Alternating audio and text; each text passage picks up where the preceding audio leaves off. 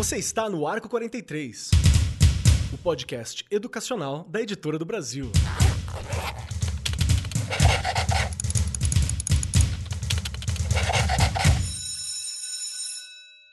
Saudações, saudações para você, meu querido professor, minha querida professora, você que está aqui nesse momento nos acompanhando, seja bem-vindo ao Arco 43 Podcast. Eu queria arranjar um slogan, sabe? Uma coisa tipo assim: o seu companheiro para educação, a sua formação a qualquer momento. Ainda vou pensar alguma coisa até o fim do ano, não se preocupe. E hoje nós estamos aqui para discutir um tema que vira e mexe, ele volta para o nosso bate-papo, que é falar sobre avaliação.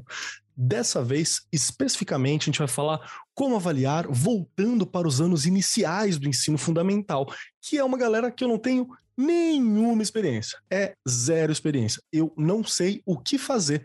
Eu já falei para rir, vocês aqui já sabem também que eu admiro muito a galera que é alfabetizadora, a galera que está presente nesse momento, porque eu consigo entreter. Eu não consigo ensinar na cidade, eu fico meio perdido, assim, não sei muito. Mas junto comigo está aqui ela, a Panaceia Universal, aquela que ensina a todas as idades, aquela que pertenceu a todos os momentos e todos os pontos da educação brasileira, Regiane Taveira. Seja bem-vinda, Rê. Como é que você está? Bora lá, tô muito bem, Keller. Uma delícia estar aqui com você sempre. Como você já colocou muito bem, um assunto que a gente ainda tem que quebrar aí muitos tabus, não é? Porque a avaliação em pleno século XXI ainda é uma questão que, além de ter que ser discutida, tem que ser muito repensada, principalmente a gente falando dos anos iniciais. E eu fico sempre me perguntando por que né? Com tanta coisa que a gente já viu, que a gente tem para para investi investigar aí, na verdade, com relação à avaliação, a gente ainda continua patinando na avaliação. E quem está lá no chão da fábrica, né, que você colocou aí, os anos iniciais, realmente é bem complicado. E aí eu já vou começar aqui falando, né, que é uma coisa que ainda se confunde muito nos anos iniciais, que a gente tem as sondagens, não é? As sondagens de matemática, de língua portuguesa, e aí acaba que se confunde isso com avaliação. Então, já para começar, eu já né, começo aqui é, despertando um pouquinho num assunto que eu discuto bastante em formação de professores, né? Para a gente não confundir não é? Que sondagem, a gente precisa lembrar que é uma entrevista. Eu estou entrevistando o menino para entender em que processo da alfabetização ele está. Mas eu vou deixar o assunto, né? Uhum. Porque senão eu vou começar a falar, falar, falar, falar. Estávamos aqui no, nos bastidores, a Estela falou: já adiantei o nome de uma convidada. A Estela falou: eu falo muito. Eu falei: isso é perfeito. Estamos porque no podcast, podcast assim funciona. é para falar. e já vou adiantar também. Hoje as meninas estão ganhando aqui Kelly. A gente vai falar bastante mesmo, que a mulher fala e a gente gosta de falar, e um assunto desse tem que falar bastante e refletir bastante. E eu acho que tem que falar mesmo, porque eu estou com pessoas que manjam de alto garbo, elegância, envergadura intelectual e capacidade aqui, porque eu estou perdido, como eu já falei logo no começo. E junto comigo e com a Rê, compondo esta mesa muito linda, está a Kátia Godoy, que é artista da dança, diretora artística, docente do programa de pós-graduação em artes da Unesp, doutora em educação pela PUC São Paulo, produtora executiva da Performarte, Artes Cênicas e Ensino de Dança, autora de diversos livros sobre ensino de artes, metodologia de pesquisa, formação de professores e práticas pedagógicas para a dança. Então, tudo isso aqui, esse currículo artístico das nossas participantes, também é para pensar como que é a avaliação quando a gente fala de artes, que é outra questão que eu vou entrar já já. Kátia, seja muito bem-vinda aqui à nossa mesa, muito obrigado por estar aqui com a gente. Pronto para o nosso papo? Claro, muito obrigada pelo convite a todos e todas, e uma boa tarde, bom dia, boa noite, depende do horário que vocês ouvirem esse podcast. É isso mesmo. Essa é a graça do podcast, né? Todo momento é o teu momento do podcast. Tem gente que às vezes fala assim, ah, eu ouço vocês antes de dormir. Eu acho meio estranho, né? Eu fico meio, eu ouço um monte de podcast antes de dormir, mas eu fico, nossa, eu estou acompanhando pessoas neste momento sagrado, né, do sono. Que legal. E junto com a gente, acompanhando você, que vai ouvir na hora de dormir, está também a Estela Ramos, que é artista educadora e autora de livros na área de artes visuais e linguagem para crianças, adolescentes, professores e em programas de especialização para educadores por todo o Brasil. Ela coordena e faz formação de equipes de mediadores culturais e professores em espaços culturais e educacionais, investiga o diálogo com os campos do jogo e da arte, desenvolve trabalhos e intervenções artísticas que conjugam artes visuais e poesia. É integrante do coletivo de artistas educadores Zebra 5 Atualmente cursa especialização em educação em direitos humanos pela UFBC. Então seja muito bem-vinda, Estela. Muito obrigado por estar aqui. Já conversamos em outros momentos aqui na Editora do Brasil também. Muito bom te receber. Como é que você está, minha querida? Tudo bom, gente? Estou muito feliz de estar aqui. Eu acho que esse é um assunto importantíssimo, né? Ainda mais se a gente vai falar é, de onde eu estou falando, né? Que é da área de arte, né? É, tem muita gente que fala, mas como, né? Como que eu vou avaliar? Como é que eu vou saber se, se aquele estudante está se desenvolvendo? É um assunto que gera muita dúvida, né? Quando eu, eu trabalho com formação de professores, isso sempre aparece. Como é que eu consigo entender o progresso desse aluno, né? Essa palavra progresso também já é uma coisa que a gente pode pensar daqui a pouco também. Mas estou bem feliz de estar aqui e vamos conversar. Vamos lá. Deixa eu fazer aquele momentinho que eu falo do estado da arte, né? Sobre o assunto que a gente vai conversar. Primeiro, a avaliação ela faz parte desse processo de ensino e aprendizagem da escola, ele faz parte. Todos vocês que estão nos ouvindo, que têm alguma relação com a educação, sabem que faz parte. E é um momento polêmico. Avaliar é sempre uma polêmica, porque a gente fica naquela, ah, será que está correto? Será que não está? Qual que é o critério? Como é que eu estou avaliando? É uma questão que sempre será discutida na área da educação e precisa ser mesmo. Porque a ideia não é retenção ou reprovação, como já foi há muito tempo atrás, quando a gente fala de educação, mas sim para ajudar no processo de ensino, de aprendizagem ao longo do tempo, né? Então fico bem curioso para lidar. Quando a gente fala de artes, por exemplo, é uma outra questão, porque a arte tem todo um componente muitas vezes subjetivo da percepção, e eu tenho dificuldade mesmo de falar assim, poxa, como é, como que eu vou avaliar um, um estudante, como é que eu vou avaliar um aluno? Na minha área, eu imagino quando a gente faz uma discussão sobre artes, por exemplo. E hoje a gente está aqui justamente para bater um papo sobre essas questões. Nós vamos falar sobre as diferentes formas de praticar avaliação numa sala de aula para alunos dos anos iniciais do ensino fundamental. Além de discutir sobre as práticas avaliativas e pedagógicas. E vamos lá, Regiane Taveira, para a gente começar esse bate-papo tá aqui. Como eu avalio nos anos iniciais socorro. Eu já conversei com professora que falou assim: olha, eu gosto de utilizar rubrica, né? Que eu falo, vejo lá o que, que é o ideal e se está alcançando, se foi desenvolveu ou não. Eu falei, ok, eu consigo entender essa lógica. Mas eu não sei nem o que começar a avaliar. Então, para você que trabalha com anos iniciais há muito tempo, como faz? Olha, Keller, dá três podcasts e mais meio e mais meio. Tenho certeza. Não é uma coisa simples, não é? É uma coisa bem complexa. Primeiro que o professor ele precisa entender o que ele quer avaliar. Né? Anos iniciais, educação infantil, e eu acho que para a vida inteira o professor tem que fazer muito registro.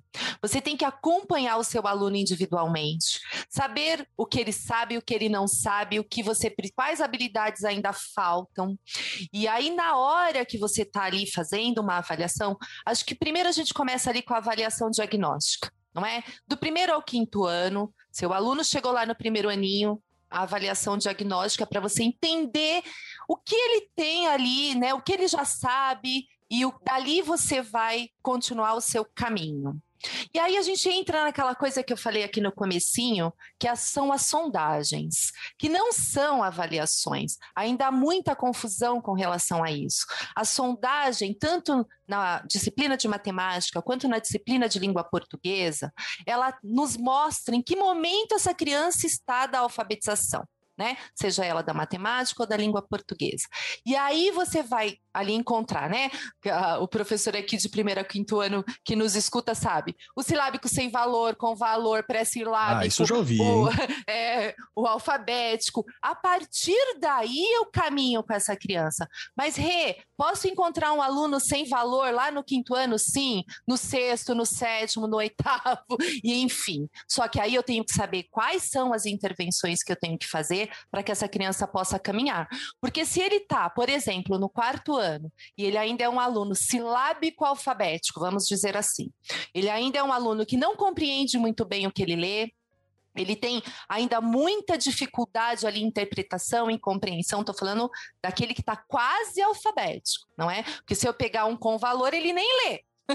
né? Ele ainda está ali no processo realmente de, de só identificar o som e aí ele vai colocando ali as letrinhas. Olha como é complexo. Então, falar de avaliação, e também não posso pegar e falar, nossa, esse menino aqui está no primeiro ano, ele é silábico sem valor, eu vou dar uma nota vermelha, não é? Porque a gente sabe que ainda aqui na rede estadual de São Paulo, a gente avalia por números, então a gente tem de 1 a 10, não é? E menos que 5 são as notas que a gente diz ainda vermelhas, que eu também é, é uma coisa que já deveria ter mudado, não é? Que a gente acaba fazendo de tal forma que eles sabem, mesmo estando no primeiro, no segundo, no terceiro, enfim, que aquela nota não é uma nota que ele deveria tirar. Né? Eu ainda é, são discussões que é por isso que eu falo que eu acho que a gente ainda está muito aquém do que a gente deveria estar na, no, na questão de avaliação, porque essas questões também faz com que o aluno tenha uma baixa da autoestima dele.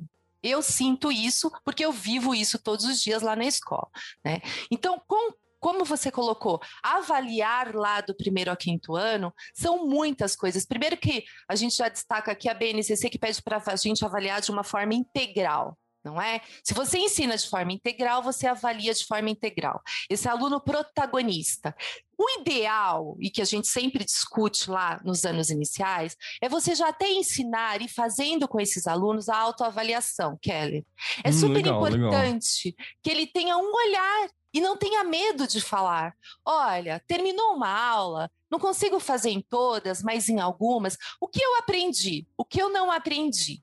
E ele não tenha medo de falar o que ele não aprendeu, o que ele não sabe. Já é um direcionamento que o professor tem ali não é? Para ele poder continuar a partir dali. Aí eu já escutei muitas vezes: nossa, Rê, mas eu tenho 35 alunos, como é que eu vou fazer um trabalho para recuperar o que esse não sabe? Eu tenho 10 que não sabem, né? Sabem menos. Eu até brinco e falo: sabem menos, né? Que não sabem ainda, sabem menos. Eles vão chegar lá. E aí eu sempre discuto essa questão de fazer trabalhos em dupla, né? Questão de trabalhar no coletivo, para você ir realmente conseguindo chegar um momento que esse aluno está no individual e você perceber se ele avançou ou não. E aí ele também não se, sim, não se sente excluído, não é? Porque também estamos falando de, de século XXI não dá mais para eu colocar fileira do que não sabe, fileira dos que sabem, fileira dos que... Não dá. Por favor, não né? é? Por favor. Então, a avaliação, ela é, por isso que eu já comentei e vou repetir várias vezes, ela é muito mais complexa do que a gente só né, falar, nossa, fiz uma avaliação formativa, diagnóstica, fiz uma. Né? Não é assim. Né? Você tem que entender todo o processo, o que você quer com aquela, que tipo de avaliação você está aplicando e o que você quer mas eu acho que o fundamental nos anos iniciais, e falando da educação infantil também, são os registros. Porque os registros individuais de cada aluno, você consegue identificar de onde você tem que continuar, o que falta. Eu acho que isso é fundamental. Perfeito, perfeito. É, é um universo, né? É um universo mesmo. Sim, sim. deixa eu puxar para Kátia. Kátia, me ajuda a entender aqui. É, primeiro, como que você pensa, né, essa, essas falas sobre a avaliação que a Rita está elencando, que ela está levantando aqui para gente, e como que você pensa a questão de ter diferentes formas de avaliar que eu acho que é outro ponto que a Rita também falou, que é interessante, porque às vezes a gente tem um, único formato, ou um único objetivo, ou tem aquele olhar muito homogeneizante quando a gente fala dos estudantes, e me parece que já há algum tempo esse não é mais o caminho, né? Como que é para você esse olhar sobre avaliação para os anos iniciais? Eu acho que a gente deveria começar, é, na verdade, é, com a revisão de algumas palavras no que diz respeito à avaliação, assim como no sistema educacional inteiro. É, alunos com valor e sem valor, por favor. Né? Onde já se viu é, se colocar é, essa prerrogativa? Né? Como sem valor e com valor? Nota vermelha. Porque não pode ser verde, não pode ser azul, não pode ser laranja. Enfim, são, são coisas que já levam o estudante, e eu gosto de chamar de estudante, educando, que tem uma perspectiva mais abrangente, faz com que a criança, o adolescente, enfim, é, quem está no processo educativo, é, se enxergar dentro do processo educativo como um protagonista disso, participante disso. Então, quando vocês é, colocaram aí a questão da autoavaliação, eu acho um exercício poderosíssimo, porque a gente ou qualquer um desses estudantes, até mesmo nós, educadores, professores, olharmos uh, para nós mesmos e, e identificarmos o que podemos melhorar no nosso processo em relação ao estudante, já é um ganho incrível. Fazer isso junto com os estudantes é mais interessante ainda, né? Então, eu acho que uma outra palavra que foi colocada que eu acho muito bacana é, são, como a Regiane falou, os registros, a questão do compartilhar, do trabalho em duplas. Então, antes de falar de avaliação, eu gostaria de, de retomar essas palavras e o que está dentro do processo ensino-aprendizado, é, o que eu considero que é importante, salutar, porque você só pode avaliar se esse processo acontece. Sim. Né? E pensando que o avaliar é mais uma etapa, não é a finalização. Porque é, é esse avaliar, esse olhar, que eu gosto de chamar de olhar, ele é constante. O conhecimento ele acontece em espiral, né? E ele é rizomático, ele dialoga, está na rede, rede. Então, a, a, a, gente tem tantas possibilidades do que a, nos restringirmos a, a essas palavras que, que levam, sim, eu concordo com a Regiane, a baixa autoestima, ao encolhimento do estudante, a, a não expressão.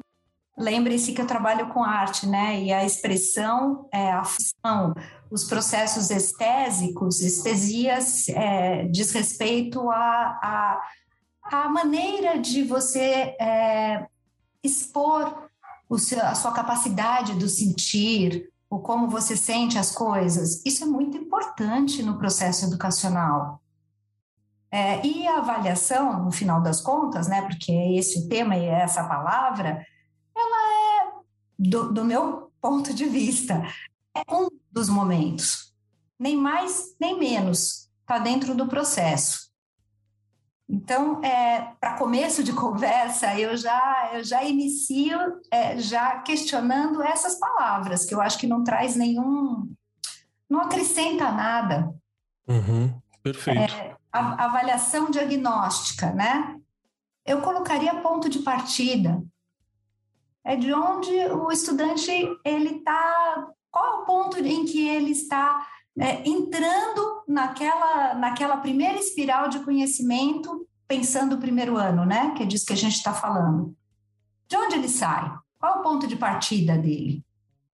Então, eu acho que teria que ter um, uma mexida aí geral. Como esse é o mundo ideal, e aí tocou o despertador e eu acordei, a gente continua lá com, com, com as palavras que são as que o professor, a professora é, compreende, mas tentar uh, puxar um outro significado para elas, para que isso não se torne tão pesado. É nesse sentido essa primeira vamos dizer, essa, essa fala inicial, vai? Perfeito, perfeito. E para Estela, que eu tô vendo que eu tô cutucando ela, já fez assim, já é. fez assim. já tô pensando em um monte de coisa aqui. Por favor, Estela, compartilhe com a gente. Queria até complementar, eu concordo muito com a Kátia, eu acho que tem uma coisa que é muito importante, que entra junto, né, no, é, compõe esse pensamento também, que é entender esse lugar do professor, né?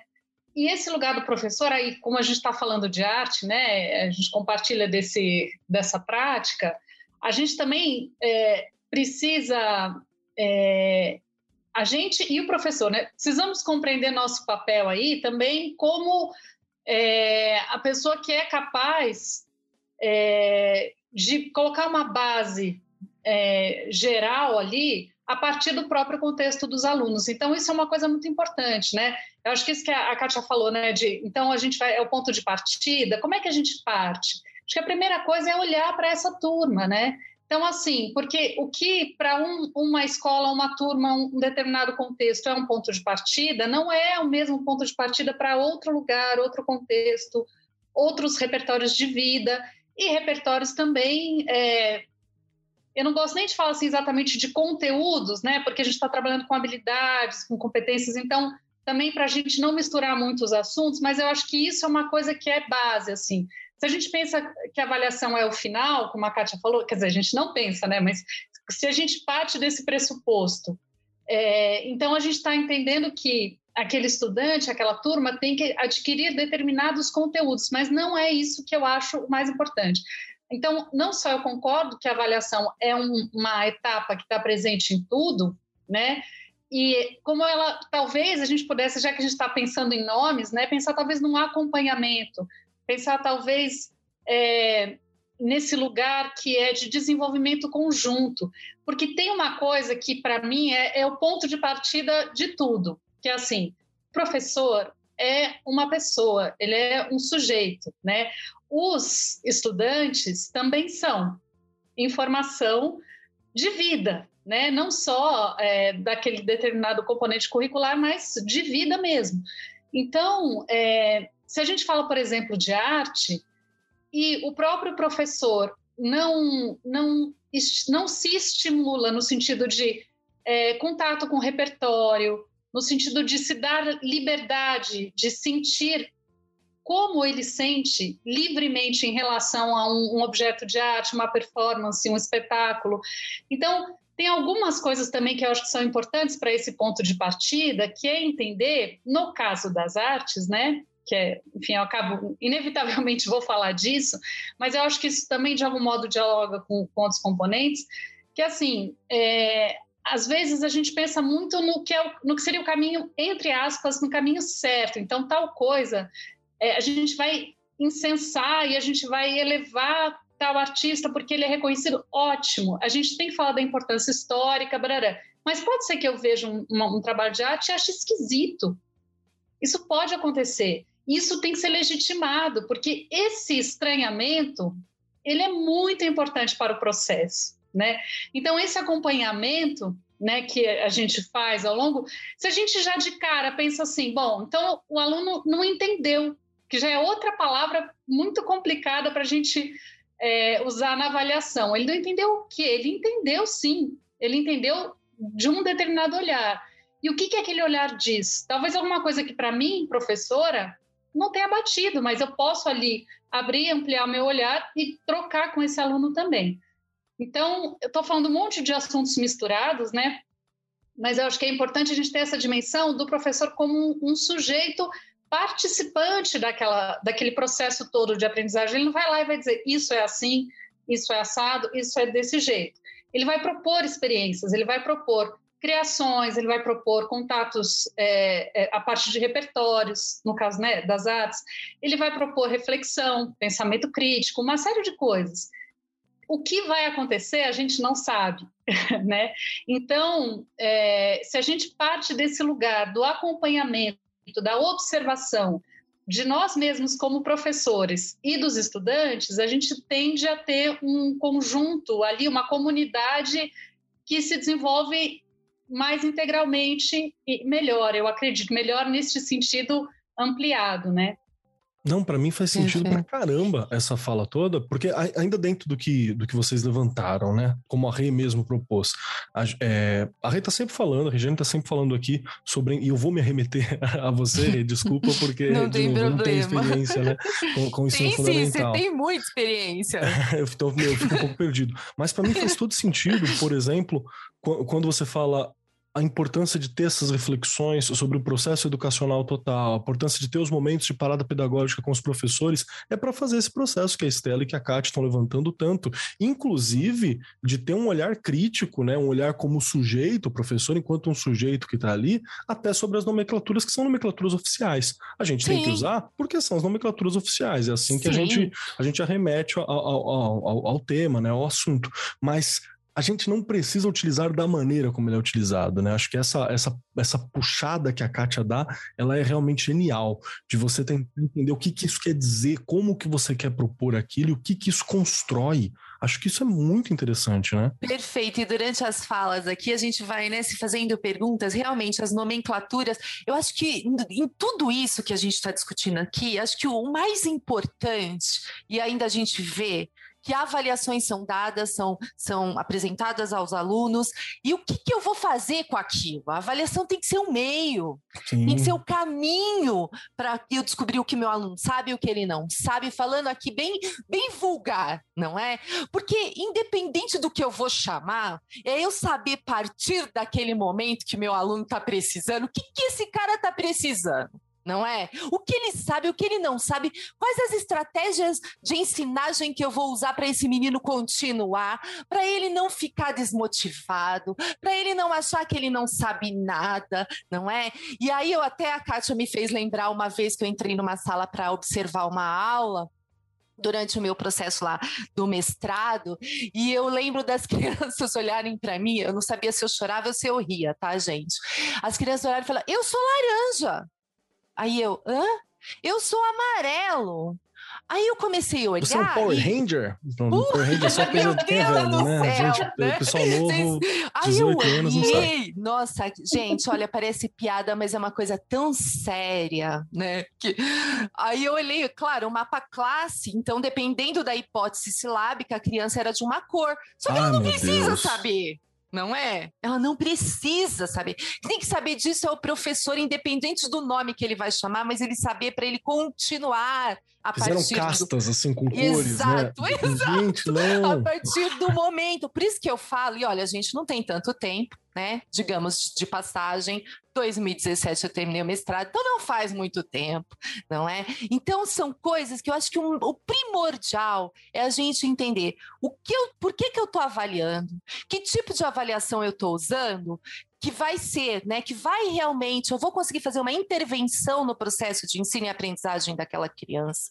Porque é, senão a gente começa, são tantas coisas, tem muita coisa na educação. Tem vários nomes, tem diferentes, o que estou brincando agora, diferentes cores, diferentes, mas o mais importante é o que eu vou fazer com tudo que eu tenho em mãos, e às vezes eu não preciso ter muita coisa, né? Porque o mais importante lá na escola é o que eu falei, é o saber de onde eu vou partir, o que ele sabe, o que ele não sabe, quais as, as intervenções que eu vou fazer, o que eu preciso fazer com aquela criança para que ela continue, para que ela né, desenvolva mais habilidades, consiga alcançar as habilidades que ainda não alcançou, e ela nem precisa saber, mas ela, ela tem ideia, que é o que eu falei, a Kátia comentou aqui da questão da autoavaliação, é muito legal trabalhar com isso, porque elas dizem, eu lembro de um aluno trabalhando no segundo aninho que a gente usou fita métrica e medindo e não sei o quê, e não sei o quê. E ele olhou para mim e falou: Eu ainda não entendi esse negócio.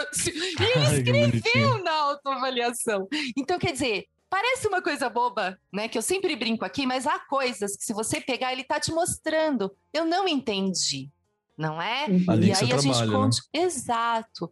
Mas tudo é uma questão de você saber o que você vai, para que que você vai usar tudo aquilo. Não adianta eu fazer só avaliação. Não, estou dando uma avaliação, estou dando outra. Não. Eu preciso saber o que eu vou fazer com tudo que eu tenho em mãos. E não precisa ser muita coisa. Porque Perfeito. o importante é que essa criança aprenda. Ela precisa caminhar, não é? Você sabe um ponto que, que me bateu muito assim na fala de vocês, nobres bacharéis que estão aqui comigo hoje, foi quando a gente fala sobre o impacto também, que é uma reflexão importante. Qual o impacto é. que essa sua fala, esse seu vocabulário, essa sua postura, ela está tendo no desenvolvimento daquela criança ao longo do tempo. Né? Porque a, a, questão da expressão, você pode acabar travando ali. Eu, eu, eu, eu falo isso porque eu lembro que. Olha, olha o trauma, hein? Gente, se prepara. Eu me lembro que eu só fui sacar essa questão como artista, tipo, anos depois, assim, como alguém que desenha, como alguém que escreve, por aí vai anos depois. Mas quando eu fiz educandário, que era um, uma questão de artes que tinha na minha cidade há muito tempo atrás, eu fui um aluno muito novo que entrou lá com 10, 12 anos. Acho que com 10 anos eu já tava, com 11 eu comecei a. Com 11 anos eu pintava com tinta óleo, gente. Eu era um pequeno gênio da, da tinta óleo. Olha hoje, isso, gente. Hoje eu não pinto com guache mais, assim, é difícil. Mas eu me lembro de um, de um professor que, que falou que tava uma droga, assim, sabe? Desse jeito. Esse trabalho tá ruim. Tá, tá... E isso, eu, eu não percebi que isso me travou. Isso me travou por anos. Então, eu, eu, eu sabe quando eu pego muito essa questão de como a gente tá falando e o que, que eu tô incutindo? Isso yeah. pra mim é algo que me preocupa muito. Mas, perdão. Stella, deixa eu puxar, porque eu sei que você quer comentar, né? Eu acho. Vontade, Kátia. Eu acho, Keller, que o que você está colocando é, é pertinente, porque ah, o certo e errado é muito relativo. Sim. E acho que o que a Regiane acabou de colocar, é, de entrar na sala de aula e, e, as crianças elas já localizarem em que sistema de castas elas se encontram. É muito é uma... triste, né? Absurdo. Né? Então, tem duas questões aí que levam a igual exposição. E, e não é necessário porque uh, o conhecimento, o aprendizado, ele se dá no processo. E não é um processo que é solto. Porque eu acho que é importante colocar para o professor, né, para o educador, que ele tem que saber, sim, para onde ele está se dirigindo, ou, ou quais são os objetivos dele diante daquilo que ele está se propondo a ensinar para o educando, né? Não estou tirando de lado isso. Só que, principalmente no que diz respeito à arte, acho que depois a Estela pode até completar, a coisa do gosto, do estou estranhando, o faz certo, parte, né? o errado, faz parte. Isso, inclusive, é um dos elementos que nos ajuda a promover novos significados. Né? Um novo salto, e o fato de, às vezes, o estudante ele está mais quieto, ele está mais na dele, é, não significa que ele não está atento e que ele não está é, compreendendo aquilo que está acontecendo ou acompanhando aquilo que está acontecendo. Porque isso tem muito a ver também com a personalidade, com a maneira como ele se posiciona diante da sala. Se a sala tem todos esses uh, estigmas, fica difícil, né? Ele não vai se expor. E aí, mesmo que ele esteja dentro desse processo, ele vai se esconder na, no, no todo, ele vai se diluir. Então, é esse olhar apurado, é, esse, esse, essa observação constante já é, inclusive, um material importante para o professor que trabalha com arte, porque a observação leva a outras coisas, como uh, contemplar uma obra, como se relacionar ao objeto artístico, seja ele qual for, de qualquer linguagem. Né? Então, são coisas que a gente tem que ter atenção. Uhum. Estudante quanto para o educador, porque o educador também está em processo constante de aprendizado. Sim. Né? E a gente trabalha a autoconfiança, né? A gente aprende assim, alguma né? coisa, né? Perfeito, perfeito. E Estela, por queria favor. Contar, queria contar um caso que aconteceu comigo, assim, na verdade não foi só um, né? Eu tô, vou usar um, mas isso aconteceu muitas vezes. Embora a minha experiência como educadora se concentre muito na educação não formal, que é um lugar que eu curto muito atuar e tal, mas dando aula em, em escola, já aconteceu, é, assim, eu descobrir que determinado estudante era considerado um estudante problema nas outras, é, nas outras disciplinas, nos outros componentes, né? Porque no ateliê ele era incrível, incrível, incrível jamais. E assim tudo, articulação de pensamento, reflexão, senso crítico, porque também isso é uma coisa importante, né? Eu depois volto a esse assunto, só vou dar uma palhinha, depois eu volto. É, tem um olhar também para o ensino de arte muito tecnicista, né? Então, o que é o que é bom, o bom aluno de arte é o que consegue é, de algum modo, realizar uma coisa técnica com perfeição.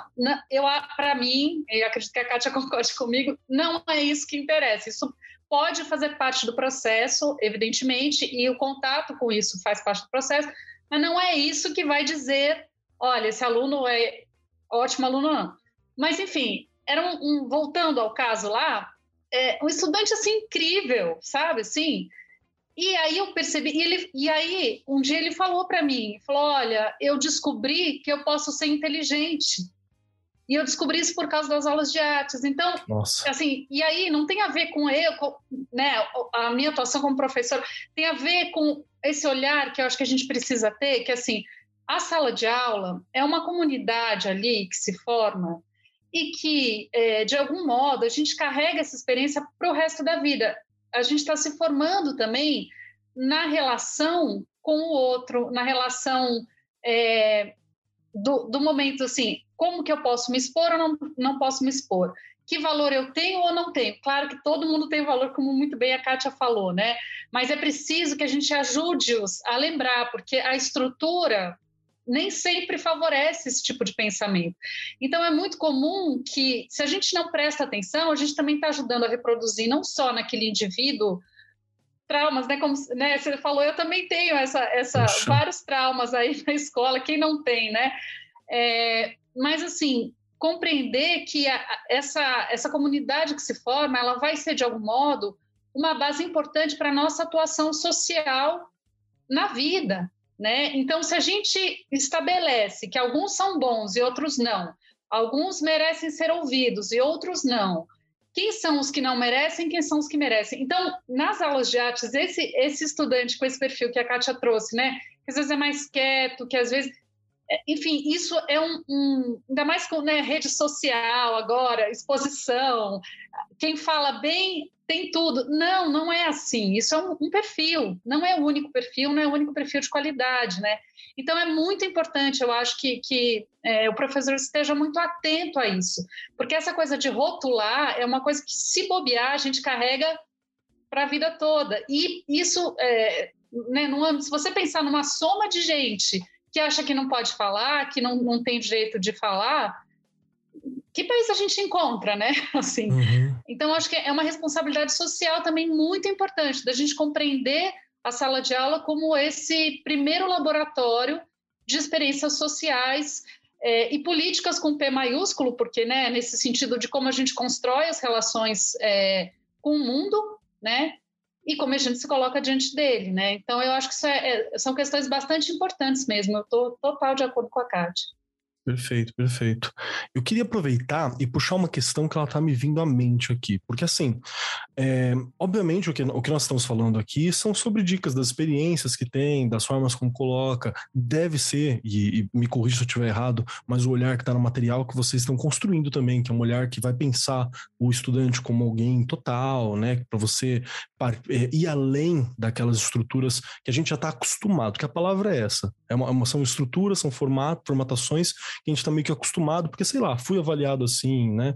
Entendi a avaliação como processo final e realmente não é, mas ficava naquela estrutura da prova, antiga prova, né? As, os meios coercitivos de lidar dentro de uma sala de aula. Então, a caneta vermelha, o caderno preto, uhum. não sei o que, azul e o, o cantinho, né? São, estruturas que a gente já não tem espaço. E a própria BNCC já orienta para que esses espaços não são espaços educacionais, são espaços que foram construídos ao longo do tempo por, um, por uma, uma questão muito específica do Brasil, e a gente pode ir para vários locais para discutir isso, de pensamento colonial até né, estrutura das relações sociais, como funcionam, e por aí vai. Então, eu queria só puxar uma questão que eu acho que é importante, da gente pensar, quando eu falo do papel, quando eu falo, por exemplo, da BNCC, que é o documento que nos orienta dentro da questão de educação, é, tudo isso que a gente está falando aqui é importante que o professor que está nos ouvindo, o profissional da educação que está aqui com a gente, entender que nada disso sai do papel da BNCC, tudo isso está lá. Acho que essa é uma questão importante, porque às vezes pode parecer que fala assim, ah, então eu vou avaliar da maneira que eu quero e eu vou. Não, não é isso. Tudo, tudo que nós estamos falando tem orientação dentro da BNCC para avaliação do ensino fundamental dos anos iniciais, assim, né? É, é importante ter essa reflexão. E eu gostaria só de pedir para pontuar. Estela, vou aproveitar que você estava falando, você tem como ajudar a gente a entender quais são essas orientações que a BNCC traz? Sim, eu gostaria sim. também que o resto da mesa comentasse isso, se possível, depois. Sim. Eu vou então só pegar um ponto que a Regiane levantou, e aí eu deixo também para vocês irem complementando, mas essa questão da autoavaliação, né? Então, se você pede para um estudante é, se autoavaliar, quer dizer, olha quanta coisa está acontecendo ali. Ele está olhando para um processo que já aconteceu, ou seja, ele está percebendo o processo de aprendizagem como uma experiência, né? Também é um ponto importante. Aquilo aconteceu, então ele vai olhar para aquilo. Ele vai ser capaz, vai ter que ser capaz para poder se autoavaliar. É, vai olhar para aquilo e vai pensar: bom, é, como foi para mim? E aí, é, eu acho que aí a gente vai batendo essa bola, né, professor estudante, o professor vai facilitar esse processo. Então, isso é muito importante também, porque senão a gente fica numa ideia de que a autoavaliação é dar responsabilidade para o aluno de, de, se avaliar e ponto. Não, a, a, o professor ele precisa estar muito presente, então ele vai ajudar esse estudante a, a perceber coisas. Então, ó, bom, para mim foi estranho, vou voltar na coisa do estranho. Achei esquisito, tive dificuldade. Ótimo que ele diga isso. É que nem, né? Você falou, ele não, não sei o que é isso ainda. Que bom, e que bom que ele tem essa liberdade para dizer. Então, em primeiro lugar, se você tem um ambiente é, na sala que diz é, que ele pode se, se expressar com liberdade, né? ele tem a liberdade para dizer que ele não sabe, portanto, isso já significa que o professor entende o não saber, o muitas aspas aqui, erro, né? porque nem, nem acho que essa palavra cabe, mas enfim, como uma coisa que é parte do processo, então a gente já tem um, um, um campo bem importante. Então, voltando lá para a BNCC, como é que a gente trabalha com isso? Primeiro, compreendendo esse processo de avaliação como uma responsabilidade é, do professor é, de, de, ajudar esse estudante a se expressar. Então ele vai Perfeito. voltando, vai lá olhar, vai pensar, foi estranho, foi bom, é, foi legal. Aí o professor também pode puxar um pouquinho mais. Legal, mas o que, que significa legal? Vamos pensar em outras palavras. Ele pode ir sugerindo pequenas atividades simples que vão tentando extrair desse estudante alguma coisa um pouco que talvez ele mesmo não tenha percebido, mas ele vai perceber neste momento. Ou seja, como disse a Kátia, a avaliação é parte do processo, não é qualquer coisa, não é que a gente vai chutar qualquer coisa, vai ouvir tudo que ele tem para falar a avaliação faz com que o estudante perceba o próprio aprendizado e possa caminhar dali para frente, para frente, para o lado, para cima, para, né? Quer dizer, também compreendendo essa coisa rizomática. É, ele também tem que ser capaz de se expressar. E aí tem uma coisa também que eu acho que é, é importante, assim, dentro dessas orientações, que é assim, a gente vai também ouvir o que os outros, os colegas ali têm para dizer, porque às vezes ouvir é, faz parte também de repensar o seu próprio discurso. Então, eu achei ótimo. Aí vem um, um, colega e fala assim: Nossa, eu achei horrível, eu sofri. Então, no mínimo, você tem a dimensão ali de que a mesma coisa pode ser fácil, super legal para um e super difícil para outro, né? Faz parte. Isso já, eu acho que assim, a gente pode lidar com isso de um jeito desinteressado, tipo, ah, tantos acharam fácil, tantos acharam difícil, próxima página. Ou a gente pode entender o que isso está dizendo e trazer isso de volta e colocar isso numa próxima experiência, numa próxima prática de criação, no caso das artes, numa próxima é, relação com, com esses objetos de repertório de arte, ou enfim, ou de qualquer componente, né? Então, eu estou usando esse exemplo, é, um pouco, especificando um pouquinho mais algumas coisas dentro da autoavaliação, para trazer essa dimensão de que não é qualquer coisa, né? É, é, a gente tem que ter responsabilidade nesse lugar, assim, o que, que eu quero com isso? Eu quero, então, entender o que, que, que esses estudantes estão me dizendo e eu quero também enriquecer as minhas próximas práticas a partir disso, né? Então, essa orientação da BNCC, que tem o, o, o, estudante como protagonista, não quer dizer assim, vou jogar na mão dele e eu tô. Não, ele é protagonista, mas a gente tem que estar tá aqui para para estimulá-lo tá nesse né? processo. Perfeito. Até, até para ajudar quando é muito crítico, porque sempre tem aquele, ah, eu não entendi nada. Fala, não, alguma coisa rolou, né? O que que pegou? Claro. Kátia, eu queria ouvir de você também. É, como que você vê essa, essas orientações que a BNCC às vezes coloca e e eu acho, importante a gente repetir para não ficar aquela aparência pro, pro profissional que está aqui com a gente, o professor que está com a gente, falar assim, ah, então eu vou avaliar, né? Não, gente, tudo isso que a gente está falando tem parte dentro da BNCC, é, é uma metodologia, é uma forma, é um convite para você ter uma reflexão crítica sobre o seu processo avaliativo, sobre todo o seu processo de ensino, né? E isso é uma oportunidade. Como que você vê essa relação da BNCC e a orientação dela para avaliação? Eu vejo que tem uma palavra aí também, falando de palavras, né, que é o diálogo. Então, é, a, o que a, a, a Estela coloca de a sala ela compartilhar de alguns conhecimentos, então a troca, eu vejo que na troca aparecem muitas coisas que são possíveis para o estudante e para o educador identificar o momento do que está acontecendo, é, em termos de aprendizado mesmo. Uhum. Então, eu não entendi, que é o que você falou, né? Sempre tem aquele que é o engraçadinho e que eu não entendi a palavra que vem em primeiro lugar, porque no fundo o que ele está querendo, em algumas vezes, nem é a maior parte das vezes, mas em alguns deles, é se, se fazer visível. Então tem o estudante que quer ser o visível e tem o estudante que quer ser o invisível, né? E o que está entre isso? Então, uma sala acolhedora, uma sala que compartilha suas experiências, pode é, trabalhar com esses opostos, achando o, o, o meio disso.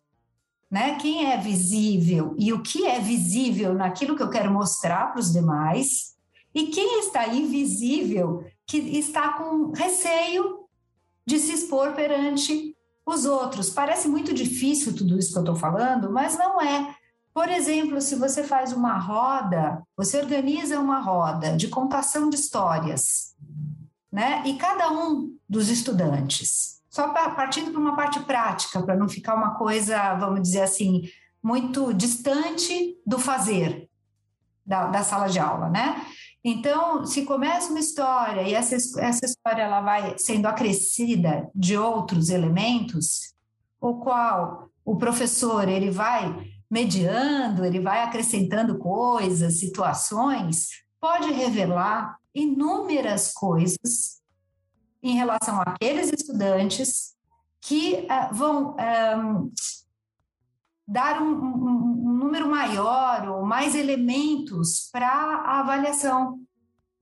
E não precisa ser mensurada, e não precisa expor ninguém. E o professor consegue é, mapear. Eu gosto bastante dessa palavra e está na, na BNCC, né, um dos verbos lá, é, identificar, mapear o que está acontecendo dentro da sala de aula, porque são acontecimentos. Como eu disse desde o início, é muito processual, é um momento dentro de muitos momentos. Não tem parei vou avaliar. Toda aula que, que, que é, pelo menos no que diz respeito à arte, que é o que mais nós duas aqui podemos contribuir, né? ela é processual, né? O processo de criação, ele pode ser usado como uma metodologia de ensino, como uma metodologia para pesquisar as coisas e como uma metodologia avaliativa. Verdade. De certo ou de errado, ou no caso da dança, se levantou a perna ou baixou a perna, tanto faz. O importante é o que o corpo conseguiu é, desenvolver naquele momento da aula. O que, que ele me contou? Ele me contou alguma coisa? Seu corpo me contou alguma coisa? Ótimo, legal. Então, não se é, é mais bonito ou mais feio, é mais elegante ou menos elegante, é, se conseguiu é, virar várias vezes, ou se equilibrar ou desequilibrar. É, eu não estou falando só das habilidades próprias da linguagem, de conseguir fazer, executar ou não executar. É o como, não é o ser. Então, eu acho que é um pouco isso. não sei se eu estou conseguindo completar o que a Estela está falando com outras palavras, trazendo esses verbos Perfeito. que você traz o tempo todo para exemplo, né?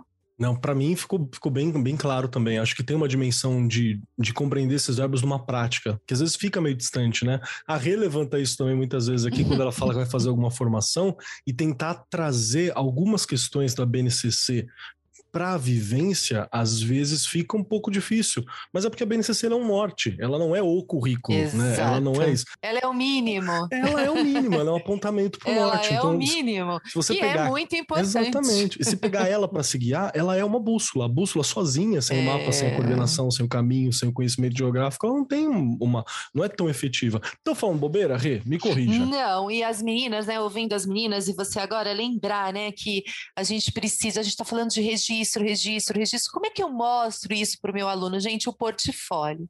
Você tem que ter um uhum. portfólio dos seus alunos. Ele vai poder olhar, olha aqui, ai, mas eu acho que eu não, eu não consegui, eu não consigo aquilo ainda, não. Porque, gente, eu fui, eu lembro muito bem que eu fui, eu me lembro que eu fui a um congresso uma vez que as, é, essas crianças são as crianças do não consigo, né? Do não.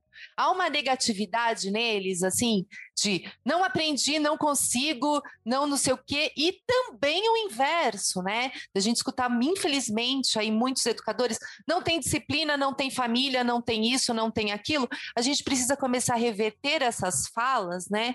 Porque se você pega um portfólio, você está com, com o seu aluno lá desde o início do ano, você mostra para ele, olha como você avançou. Né? Você consegue discutir isso com ele, né? refletir.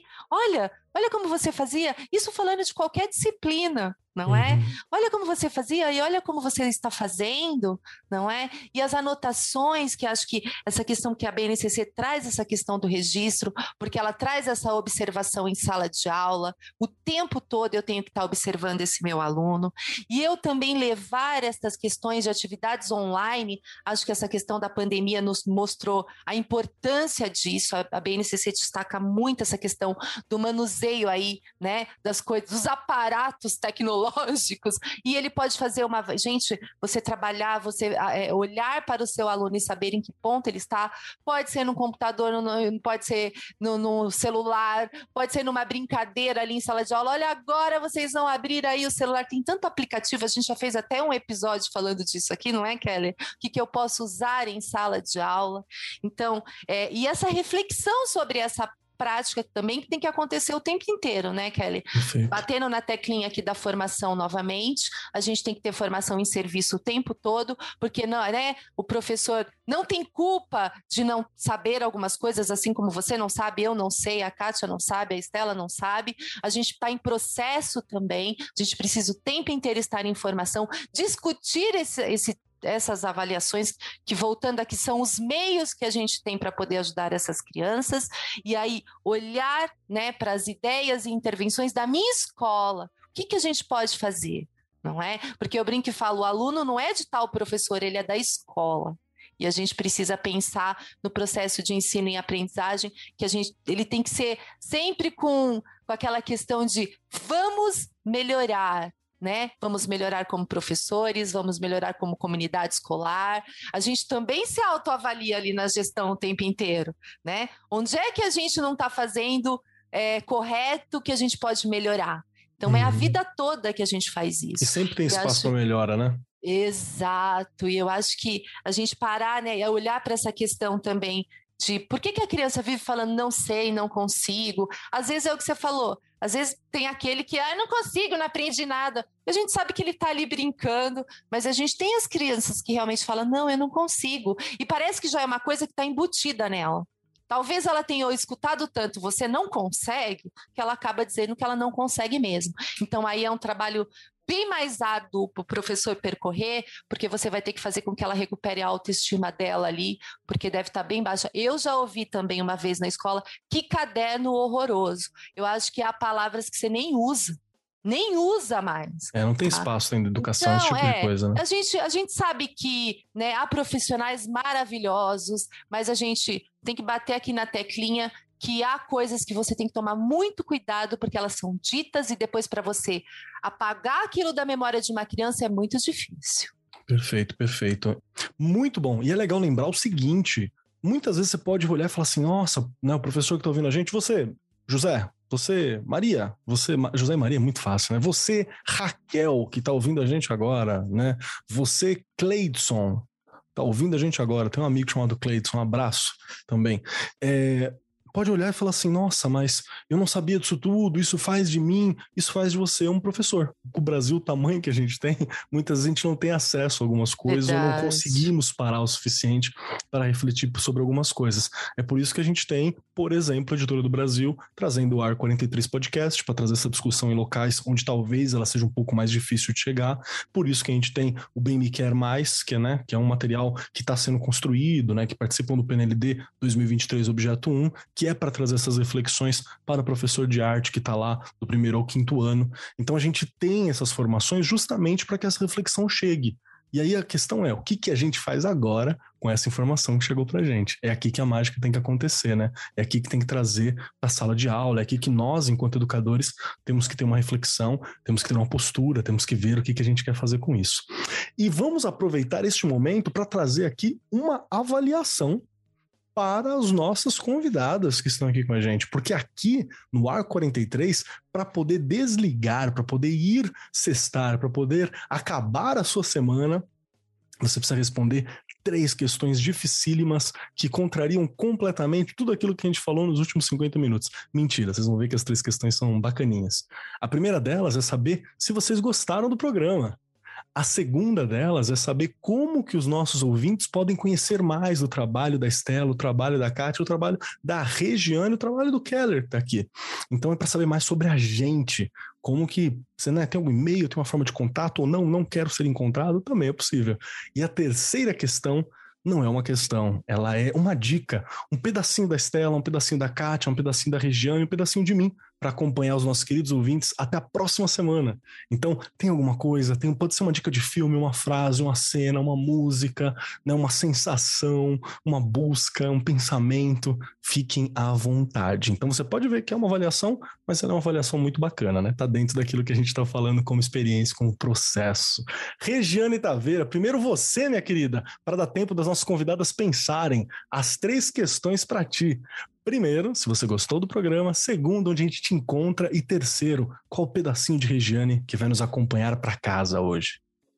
Bora lá, eu adorei. Como você falou, de, olha, começa e termina. Não dá tempo de discutir tudo. Não é, é justo. olha, quem está escutando aí desde o comecinho sabe que eu falei, precisamos de três, quatro, não sei quantos episódios para discutir a avaliação, porque realmente é um assunto que não tem fim nem deve ter, não é? Eu estou no Instagram, aqui no Arco 43, e lá na escola. Estou aqui. Gente, é, durante essa discussão fui até procurar, porque eu ia indicar é, um livro, mas eu lembrei de um artigo que parece que ele é antigo, mas ele não é antigo, de 1992, da Maria Teresa Esteban, que eu gostei muito de ler. E eu acho que mesmo, né, parece que ah, 1992, mas são questões que são tão recentes que chama Repensando o Fracasso Escolar. Ali está muito claro tudo isso que a gente foi discutindo aqui. O quanto que a gente, como profissional da educação, tem que avançar com relação à avaliação, avançar com as nossas estratégias de ensinagem, avançar com, os nossos, com as nossas observações, com os nossos registros. Então, fica aí a dica, é, repensando o fracasso escolar. É bem legal, tenho certeza que vai fazer. Um, a gente começa a ter outros olhares quando a gente começa a entender pequenas coisas. Então fica aí a dica, foi uma delícia esse programa, quero mais. Perfeito, perfeito. Muito obrigado, Rei. Obrigado pelo seu tempo, pela tua experiência, por trazer aqui para gente esses anos de reflexão, de coordenação, de direção para os anos fundamentais ali, para os anos iniciais, né, que estão ali com a gente. E vamos lá, Kátia, minha querida Kátia, que está aqui com a gente hoje, temos três questões avaliativas aqui para Kátia Godoy responder. Primeiro, se gostou do programa. Segundo, onde a gente sabe mais sobre o seu trabalho, mais sobre você. E terceiro, um pedacinho seu para acompanhar nossos corações e mentes ao longo da semana, por favor. Nossa, uh, sim, adorei o programa, achei bem rápido, é, direto, né? Eu acho que e é um bate-papo, né? E o bate-papo é sempre gostoso, porque ele não é professoral, né? Dá, dá a oportunidade da, do diálogo, né? Da conversa. Eu acho isso muito gostoso. Toda vez que, que, que eu participo de alguma live em que acontece isso, é, eu acho muito interessante, porque são muitos pontos de vista e, e isso uh, ocorre tomando um cafezinho. é verdade né? É muito gostoso. Então, estou muito feliz, muito obrigada pelo convite. A segunda é onde me acha, né? Foi isso sim, você... sim. É, tem o, o Instagram, eu tenho dois Instagrams, um Instagram profissional, performarte underline, e o Instagram godoy.katia. É, Facebook também, né? Performarte Underline, que é da minha empresa, que atua com essas formações é, de professores, formação continuada, formação para educadores, é, cursos, é, palestras, eventos, como por exemplo, a semana que vem a gente tem o café científico, então é online, com pessoas de todo o Brasil, então a gente toma um café e conversa, sempre tem um tema, é sempre na última terça-feira do mês. E também procurem é, visitar o canal do YouTube da Performarte. Lá você vai encontrar é, vídeos em relação que discutem projetos artísticos e mostram etapas desses projetos, o próprio tema avaliação, é, existem vídeos sobre isso também, é, e não são palestras, são ações que foram é, gravadas exatamente para integrar esse canal. A dica é a pedagogia profana, é, do Jorge La Roça. Eu acho esse livro muito interessante porque discute o lugar do ensinar e o lugar do docente, do professor, dessa pessoa que está é, provocando, que eu acho que é essa palavra que ele mais utiliza para os educadores, como ele provoca o estudante a ser protagonista da sua história. Perfeito, perfeito. Muito obrigado pelas indicações. Já está entrando Obrigada. aqui na minha lista de leitura, aquela que não acaba nunca, aquela infindável. É, e que nunca dá tempo de seguir, né? Exatamente, é para ela mesma. Essa aqui já comeu à frente de alguns livros, vou te falar, viu? Kátia, muito obrigado pela tua presença. Obrigada obrigado pelo a você, tempo, por compartilhar com a gente, por trocar aqui. Obrigada, Regiane. Obrigada, Estela. Valeu muito. E vamos lá, Estela Ramos, minha querida Estela, três questões avaliativas aqui, senão nota vermelha, cor laranja, todas as coisas aí que a gente falou que não é legal fazer. Primeira questão, se você gostou do programa. Segunda, onde a gente sabe mais sobre a Estela, onde é que a gente te encontra mais sobre o seu trabalho. E terceiro, um pedacinho da Estela para acompanhar a gente ao longo dessa semana. Bom, é, em primeiro lugar, eu adorei a conversa. Eu não vi o tempo passar, eu achei que a gente estava só começando e aí já chegou a hora de terminar. eu falei, puxa vida, realmente passou muito rápido. O assunto bom, papo bom e, e principalmente, né? Eu gosto muito da escuta. É, Para mim, isso é um, um, lugar importante na educação. Então, ouvir é sempre, é sempre bem é, prazeroso e sempre me leva para outros lugares, assim. Então, adorei. Sim, gostei muito. em segundo lugar, onde vocês me encontram? Bom, eu faço parte de um coletivo há 14 anos agora que se chama Zebra 5.